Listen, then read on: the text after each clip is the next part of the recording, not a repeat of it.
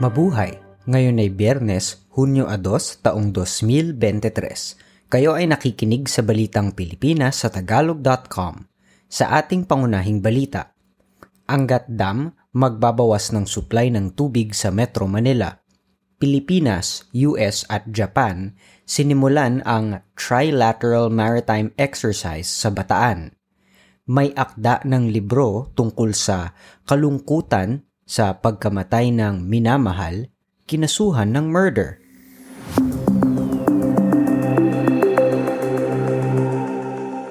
Hindi nakakayanin ng Angat Dam na mapanatili ang kasulukuyang alokasyon ng tubig sa mga pribadong concessionaires pagkatapos ng Hunyo 15 Ayon sa National Water Resources Board o NWRB, inaprubahan nila ang mas mababang alokasyon ng tubig mula sa Angat Dam mula 52 kubiko metro bawat segundo sa Hunyo 1 hanggang 15 na magiging 50 kubiko metro kada segundo sa Hunyo 16 hanggang 30. Nagbigay ito ng pangamba sa mga mamamayan sa Metro Manila na magkaroon ng seryosong pagkaputol ng supply ng tubig ngayong buwan Inamin ng NWRB na bunga ng banta ng El Nino, hindi nakakayanin ng Angat Dam sa Bulacan ang kasulukuyang alokasyon na 52 kubiko metro bawat segundo para sa Maynilad Water Services Incorporated at Manila Water makalipas ang Hunyo 15.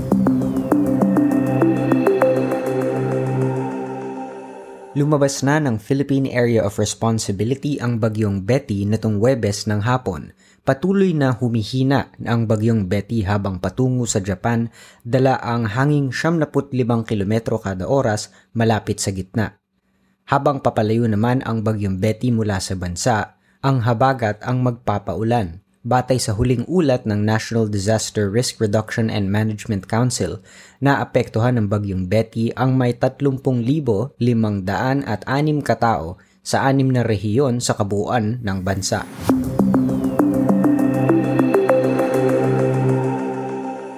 Sinimulan na ng Pilipinas, Japan at Estados Unidos nitong Webes ang kauna-unahang trilateral maritime exercise sa Mariveles, Bataan ang trilateral drills ay magtatapos sa Hunyo 7 na nakasentro sa interoperability sa pagitan ng Philippine Coast Guard, United States Coast Guard at Japan Coast Guard. Ang magkakasamang drill ay sinimulan makaraang tumulong ang US at Japan sa paglilinis sa oil spill sa Mindoro.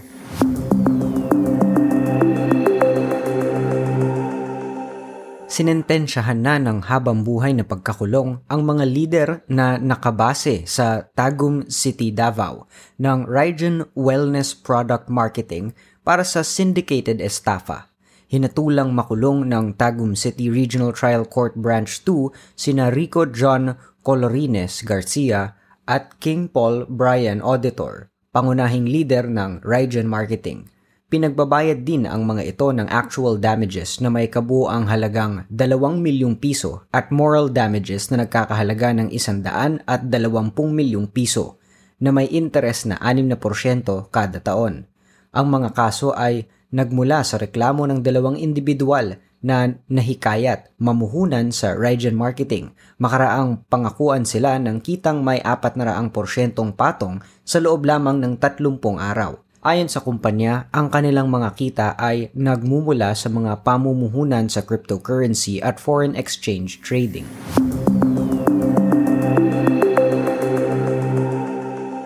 Kinilala ang Bohol bilang kauna-unahang global geopark sa Pilipinas.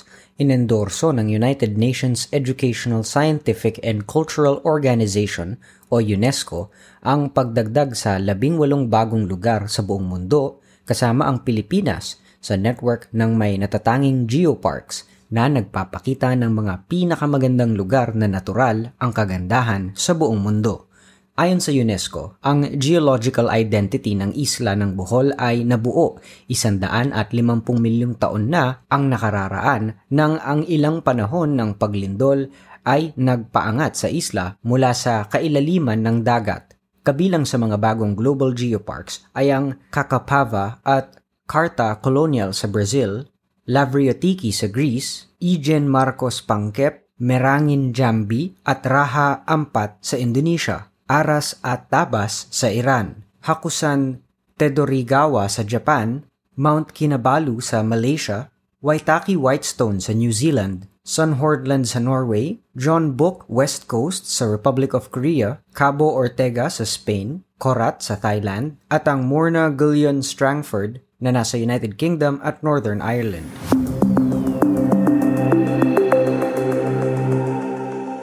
Itataas na sa isandaan at 85 dolyar o 10,400 at 2 piso ang bayad sa aplikasyon sa visa sa Amerika. Sinabi ni Mark McGovern, Consul General ng US Embassy sa Manila na simula sa Hunyo 17, ang sa ngayon ay isandaan at 60 dolyar na bayad sa aplikasyon para sa visitor visa, sa temporary business or tourism at iba pang non-petition-based non-immigrant visa tulad ng student at exchange visitor visa ay magtataas na. Ang huling pagtataas ng bayad sa visa sa US ay noon pang 2011. Mararamdaman din ang pagtaas sa application fee para sa mga petition-based non-immigrant visa para sa mga pansamantalang manggagawa mula 100 at 70 dolyar o 10,685 piso tungong 200 at 5 dolyar o 11,527 piso.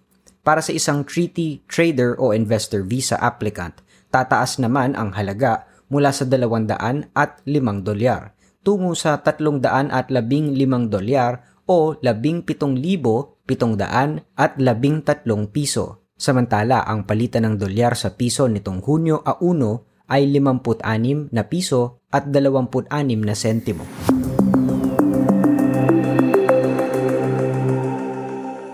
Sa trending na balita online.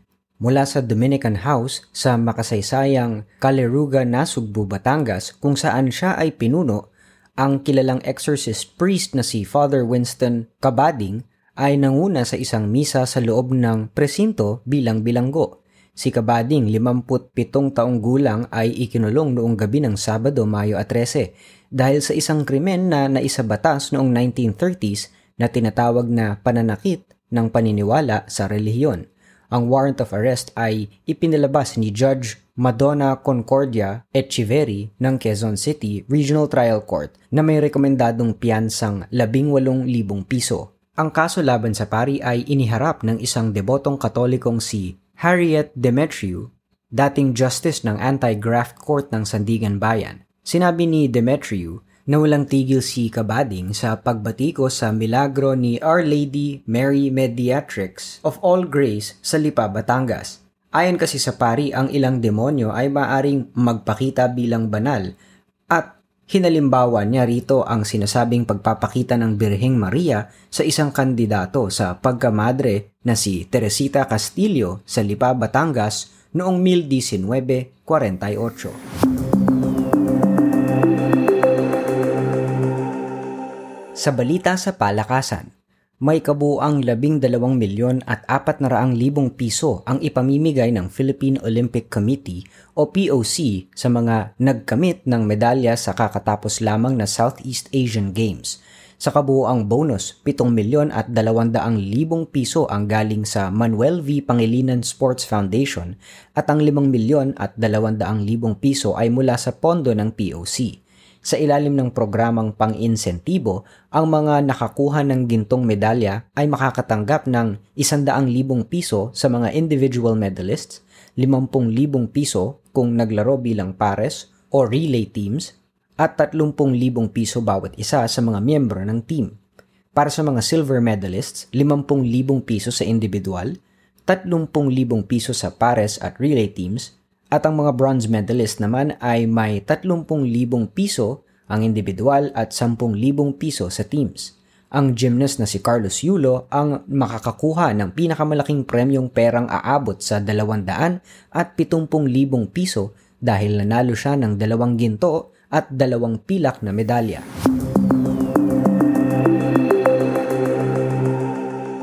Sa balitang showbiz, Nagsipagbitiw na rin sa Itbulaga ang mga hosts na sina Jose Manalo, Wally Bayola, Paulo Balesteros, Maine Mendoza, Alan Kay, Ryan Agoncillo at Riza May Dizon. Ito ay makaraang i-anunsyo ng original na hosts ng noontime show na sina Tito Soto, Vic Soto at Joey De Leon na bumitiw na sila sa kumpanya ng Tape Incorporated, ang producer ng nasabing programa. Ibinunyag din ni Pauline Luna, asawa ni Vic, na nagsipagbitiw na rin ang mga manunulat, taga-benta ng patalastas, production at cameraman ng programa. Una rito, ibinunyag ni Tito Vic at Joey na pinigilan na sila ng bagong management ng tape na pinangungunahan ng mga halos host ng Zamboanga na mag-ere ng anumang live episode ng programa.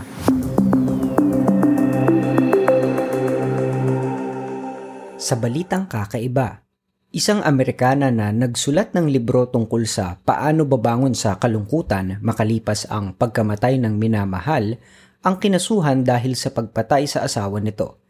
Isinulat ni Kuri Richins ang librong Are You With Me? Ilang buwan makaraang matagpo ang patay ang kanyang asawang si Eric Richins sa kanilang kwarto sa Utah noong Marso 2022. Sinabi ni Richins na siya ang nagtimpla ng inumin ng kanyang asawa at dinala niya rito sa kama. Nang magbalik siya natagpuan niyang malamig na ang kanyang asawa. Sa autopsiya, natagpuang namatay ito dahil sa nasobrahan sa fentanyl na nasa limang beses na nakakamatay na dosage ang nasa katawan nito. Napag-alaman ng mga investigador na humingi si Corey sa isa niyang kakilala ng malakas na prescription pain medication bago mamatay si Eric. Ang libro ni Curry ay lumabas isang taon makaraang mamatay ang kanyang asawa at sa pagsasalarawan dito, ang libro ay tumatago sa puso at makakatulong na mapayapa ang mga naiwanan. Sina Curry ay kasal kay Eric ng siyam na taon at mayroon silang tatlong anak na lalaki.